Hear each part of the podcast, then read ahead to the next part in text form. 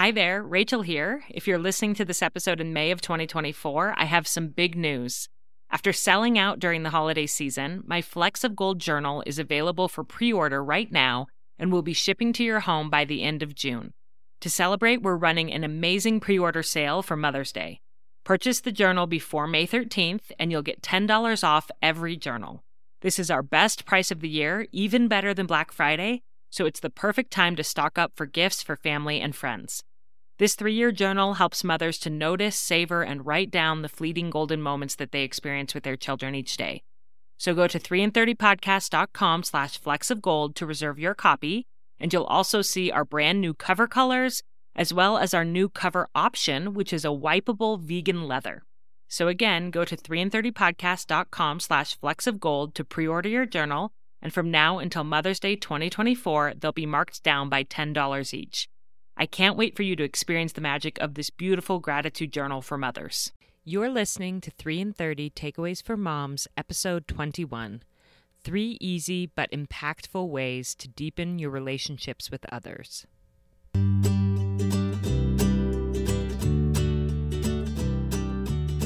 Welcome to 3 in 30, a podcast for moms who want to create more meaning in motherhood.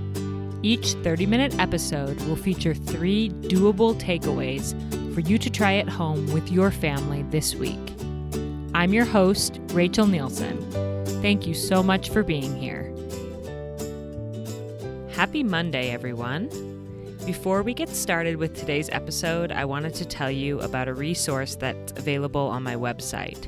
Each month, I create a one page PDF that recaps the three takeaways from each episode of that previous month. So if you enjoy listening to the podcast, but you can't always remember exactly what you learned, this will be a great cheat sheet for you to print or to save in a folder on your computer or however you want to use it.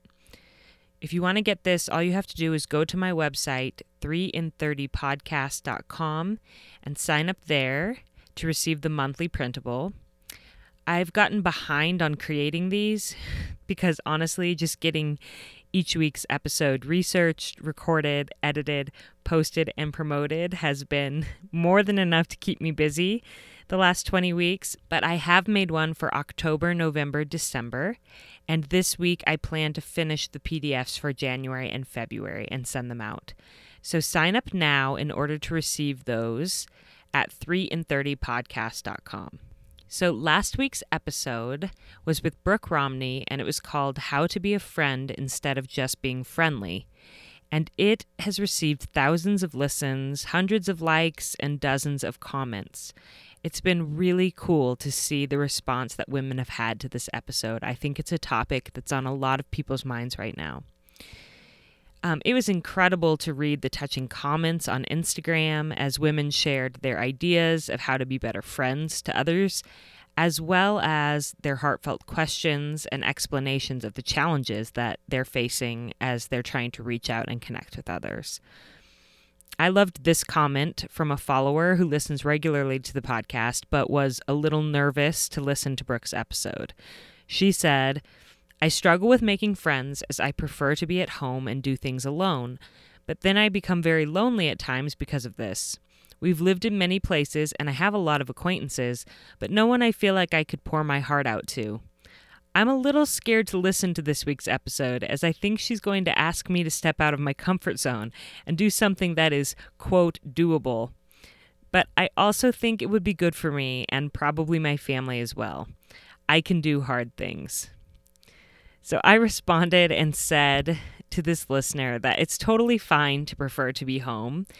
I myself am a bit of a homebody, but even if you're not an outgoing extroverted extroverted person, like she said, you will get lonely if you don't have a few strong relationships and friendships that carry you through. I know this from experience as there have been times when I have not found my people in different places where we've lived, and I've been lonely and it's been hard. And even if you are an outgoing, extroverted person who makes friends easily, the depth of those friendships is important and can carry you through the joys and the sorrows of life. It's not enough to just have a lot of acquaintances or a lot of, quote, friends if the real depth and connection isn't there. I am a super firm believer that people need people and women need women. So I spent the whole week thinking about this topic, and I have some things that I want to say as a follow up to last week's episode. I hope you don't mind if I add a few of my own thoughts with stories from my life about how we can deepen our relationships with other people. I feel like each of these suggestions is truly concrete and doable, but also really impactful. And I'm going to go from the easiest to the most difficult. So, my first takeaway is pretty simple it is to use people's names. That advice comes to you from the musical group Destiny's Child. I'm just kidding. but I will tell you that their famous song has been stuck in my head all week as I've been contemplating this as a takeaway. I've been singing to myself, Say my name, say my name, thinking that those girls were onto something. Yes, sophomore year of high school for me. Destiny's Child all the way. Um, but no, this takeaway does not come from Destiny's Child. It actually comes from when I was a teacher. I was a high school English teacher before my kids were born. And during my first year of teaching, one afternoon I was walking down the hallway to make some copies or something. And amidst all the students who were wandering around, I noticed one of my students. And I said, Hi, Preston. He said, Hi, Mrs. Nielsen. And I kept walking and went into the copy room. No big deal. Um, after school, he happened to need to come in to work on something. And he said to me, kind of offhandedly, but in a way that I could tell was meaningful. And he was a kid who was special in this way that he was willing to talk and share some more feelings than maybe other teenage boys would be. But he said to me, Hey, thanks for saying hi to me in the hall earlier. He said, I was kind of in a fog, and to hear my name really brought me out of it. I don't think anyone else said my name today at school. And I was kind of stunned because this was not a student that I thought would struggle to have friends. I think he had friends, but maybe he didn't have as many deep connections as I thought. Maybe he felt kind of unseen, overlooked in that school of 2,000 teenagers. And that's something that I tried to remember and put into practice throughout the five years that I taught high school. So, whenever I was out in the halls, if I saw one of my students, I would say hi to them by name. And maybe some of them were too cool for that and were embarrassed. But I just thought about Preston saying, I think you're the only person who used my name today. When I worked with the young women at my church, the teenage girls, I've advised them to do this as well. Um, sometimes we would talk about the needs of different girls in our group and what they were struggling with, and maybe they'd stop coming to church or different things. And I just said, you know what, girls? When you see her in the hall, make sure you use her name. Like, make eye contact and, and use her name. I mean, that alone can mean a lot to someone. And as I've thought about that, it's something that I applied in working with teenagers as a high school teacher and then as a youth leader at my church. But sometimes in my daily life, I'm not always good at this.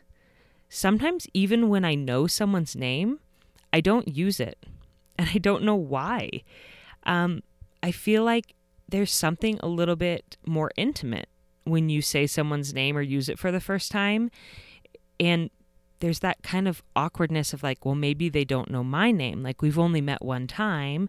Or I don't know. It just feels sort of personal to use someone's name when you haven't talked to them that often or that much.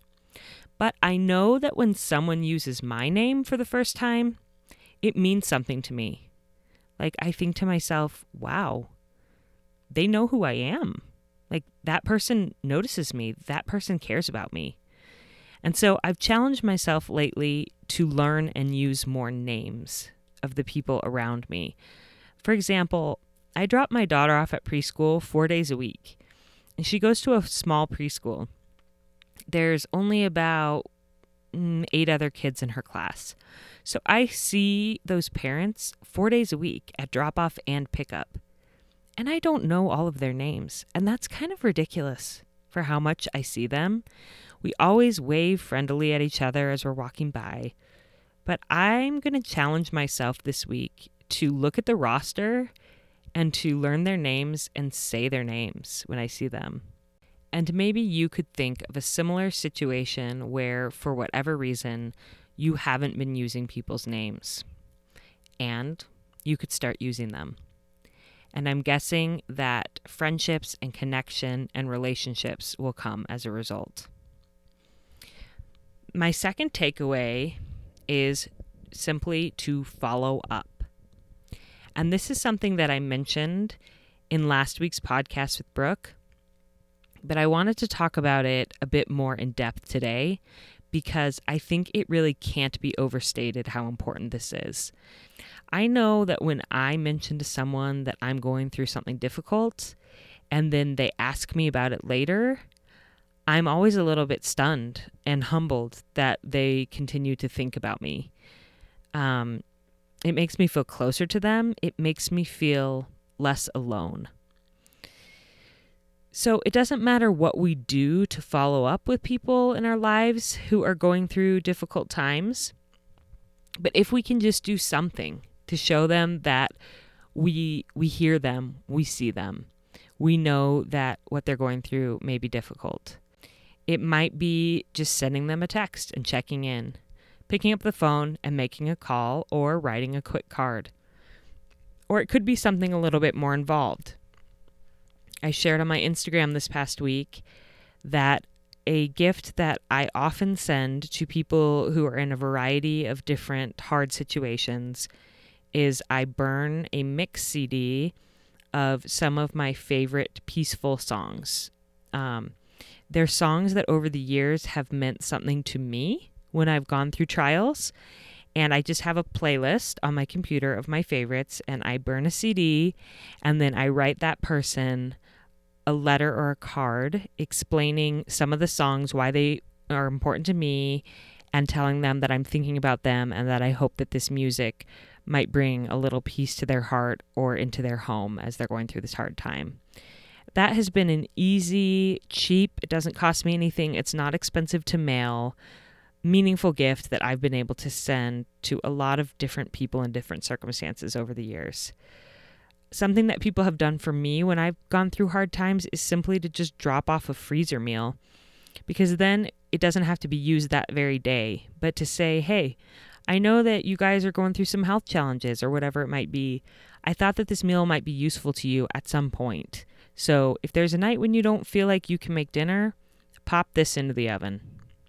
Such a great little gesture and gift episode 12 of the podcast was about how to support people who are grieving, mothers who have lost children, particularly, but anybody who's lost anyone that they love. And we talked about in that episode the importance of remembering anniversaries of losses. So taking a t- second to write down like the anniversary of someone's death and then checking in with their family on that day is so meaningful and so important. One thing that I've done previously, I haven't done it in a couple of years, but something that I've done that I loved was to keep a little prayer journal. And that was a journal that I just kept a little running list of people that I wanted to pray for. Because I didn't want to be someone that said, I'm so sorry you're going through this. I'll pray for you, or I'm praying for you, unless I meant it. I wanted to remember to say those prayers that I promised to people. But sometimes life gets busy and crazy, and you don't always remember all the people that are going through things. And so I kept a, this little journal where I would write down the names of people. And then every once in a while, I would look at it and mentally check in and say a little prayer for them, and then maybe give them a call or send them a text. I have a friend who does something similar with just a note on her phone. So if she says to someone, Hey, I'll be praying for you, Right that minute, she gets out her phone and adds their name to the note saying people to pray for or to check back in with. I think that it's important to follow up with people even in the happy things in life, the joys of life, to let them know that you're excited for them. Congratulations. You can do that in the same ways with a text or a phone call or a card. There's a fun company that I found online that I haven't used yet, but they're called Bright Boxes, thebrightboxes.com, and I'll link that in the show notes. And basically, it looks like it's kind of like you can personalize the note and they turn your note into like a little tiny box and they put something of your choice into that little box, like a little lip gloss or a little chocolate treat or a bath bomb. And all of these bright boxes range between like five and ten dollars. So I think even most of them are closer to five. So an affordable way to send somebody something special on their birthday or to congratulate them for a victory. And there's probably some options on there as well that would totally work for somebody going through a hard time as well. So, checking in when someone's going through a difficult time as well as when they're going through the joys of life can really build our friendships and our connections with people. I also wanted to mention within this takeaway that it's really important to follow up with our own children. And sometimes we can forget about that. Um, if they confide in us about trouble with a teacher or with a certain friend, it's easy to just say, oh, uh huh, that must be hard. You know, I believe in you. You'll figure this out. But sometimes we need to have a follow up conversation and just say, hey, how did that work out with so and so? How are you doing with the friends at school or whatever, this and that? Just to show them that we heard them, that we care. And sometimes the issues are bigger than that. And sometimes we feel awkward about, like, our child may admit to us that they have a problem that requires going to counseling or they have some sort of like a pornography addiction or something big and we get them the professional help that they need and then we kind of feel awkward and we don't know what to say or if they want us to say anything at all. Uh, one of my friends told me that when she was struggling with an eating disorder, she admitted it to her mother, which was a huge, hard thing for her to do. Her mom was very empathetic and got her a few sessions with a counselor, but then that was that. And her mom never asked her more about it, never followed up with her about the experience or how she was doing. It was like her mom didn't know what to say and figured that it had been handled by the counselor. And unfortunately, in the case of my friend, it had not been and continued to persist as a problem. Um, so, as parents, sometimes we need to simply have the courage to follow up with our kids. And I think that just getting started with that conversation is the hard part. This can be true with our children or even with friends that we know are going through something hard and we want to ask them and check in with them, but we don't know how to say it or start that conversation. So I thought about maybe some scripts that can work for that. And something that I thought that we could say is, Hey, I've been thinking about you and wanted to check in. How are things going with whatever it might be? Um, are you still struggling with this? How are you feeling about this? I think that the key there is to make sure that your tone of voice is light and expresses interest without expressing pity. I think that that the sound of pity in the voice is what makes people kind of close up and not want to share and be embarrassed, but just a genuine sense of hey, I've been thinking about you. How are you doing? Versus, how are you doing? You know, can make a big difference.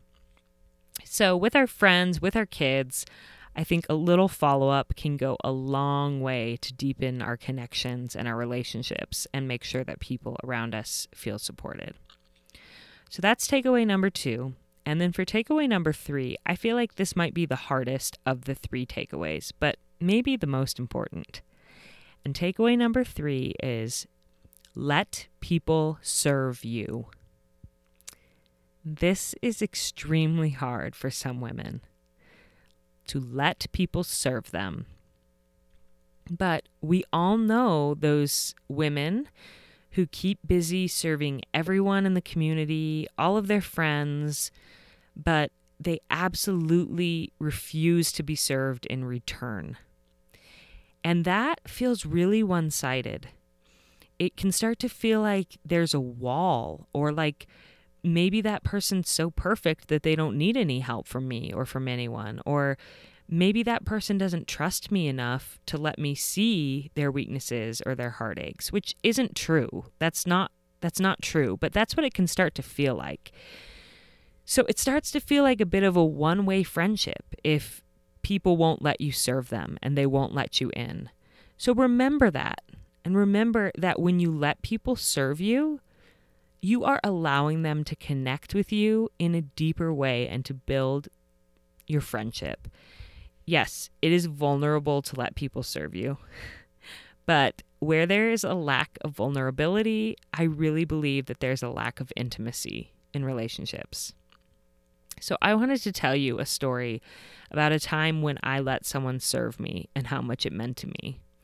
So some of you know that in November we had a doozy couple of weeks and my my son's birth mother who we're very close to and have an open adoption with we found out shortly before Thanksgiving that she had taken her own life after a long battle with mental illness, and it was just all consuming, devastating grief.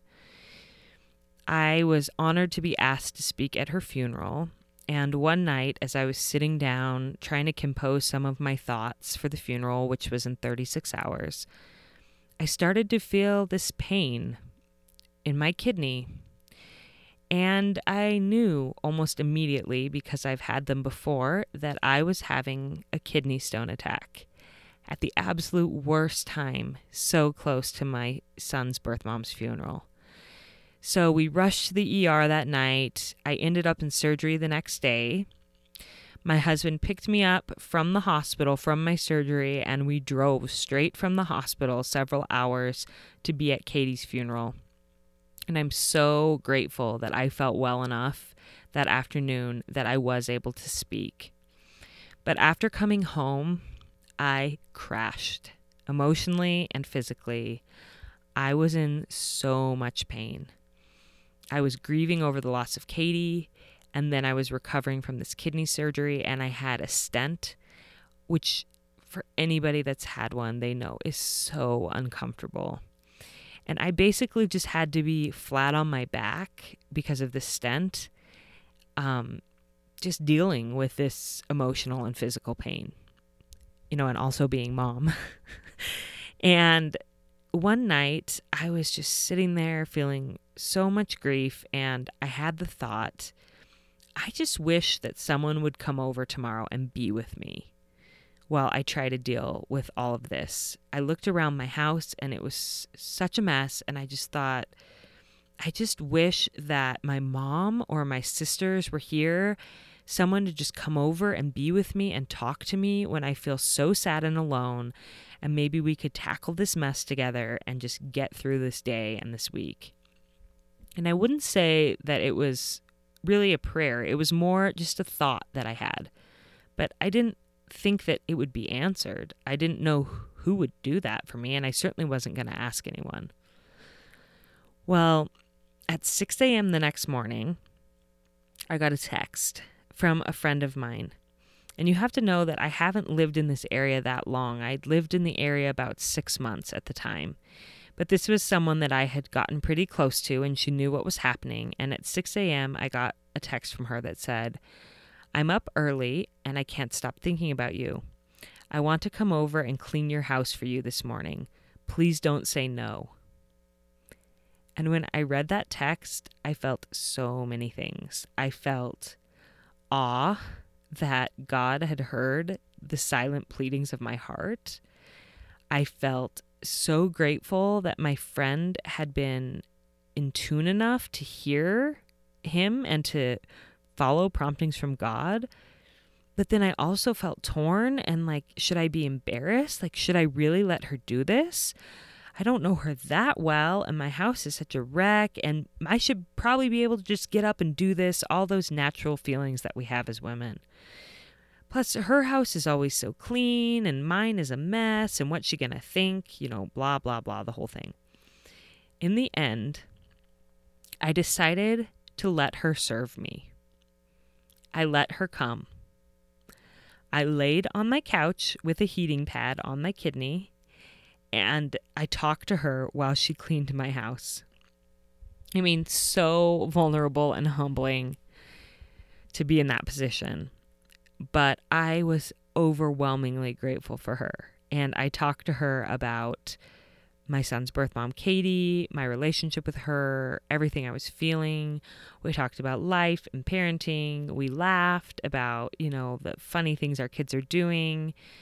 I mean, she deep cleaned my whole main floor, baseboards. She cleaned a bathroom. I couldn't believe it. I felt so much closer to her after that experience.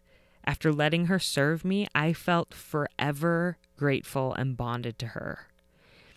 Her service to me truly made a difference in a time when I really needed it. So, moms, if you remember anything from this podcast, please let it be this you have to let people serve you. Think about the joy that you get when you serve others. Think about how you feel closer to people who allow you to serve them. Allow other people to gain that same closeness to you so that you can have a reciprocal relationship of needing each other and trusting each other. When someone asks if there's anything that they can do for you, say yes if there is. If someone offers to bring you dinner during a particularly hard week or time, say yes. If someone offers to pick up your kids from school, say yes. And I will say that there have been times in my life when I've desperately needed someone to help me and no one has offered. So if you're in that position, I'm so sorry. I do have a few suggestions on what you can do to get some help when you really need it and you don't have any friends around you offering. And I think that that would be a good topic for another episode. And in the meantime, send me an email if you want to brainstorm with me because I truly do want every single woman who's listening to be supported in whatever they're going through. And I think it's possible. So, moms, I really feel like we can be the friends that we want to have. We can reach out to others and strengthen our relationships with them. We can show them that we truly care on a level that is more than superficial. And as we do so, it's been my experience that their love for us will increase as a, as a result. Our relationship in both directions will be stronger and deeper. So, as a recap, here are three of my best ideas for how to deepen relationships with the people around us. First, use people's names. And I'm going I have a goal this week to do that at the preschool, and I hope that you will make a goal this week to do that somewhere as well. Second, follow up with people when they express that they're going through a hard time or a happy time take a moment to just check in with them later. And three, let people serve you. Even if it's hard, say yes. Thank you so much for the opportunity to let me talk and share my heart today. I was all ready to air something else, but with all of the comments that were generated on Brooke's episode last week, I couldn't stop thinking about this topic and how important it is, and I hope that my thoughts added something of value to that discussion. Next week, we'll be talking about something completely different, and that is cleaning tips for the naturally messy mom, which oh my word, I totally am a naturally messy mom, so I needed this episode more than anyone. So, whether you are kind of naturally a mess like me or you're a neat freak, I think that you're going to get some really valuable tips from that episode. I also wanted to say thank you for responding to my request for reviews. Last week, I was hoping to get 20 more reviews in honor of my 20th week of podcasting, which would have brought us up to 100 reviews. But you guys completely blew that goal out of the water. There are just over 150 reviews on the podcast now, and I'm so thrilled and grateful. Thank you, thank you for your support and encouragement as we spread the word about 3 in 30 takeaways for moms. As a gift for you to thank you for listening, I create that one page printable recap of each month's episodes that I talked about at the beginning.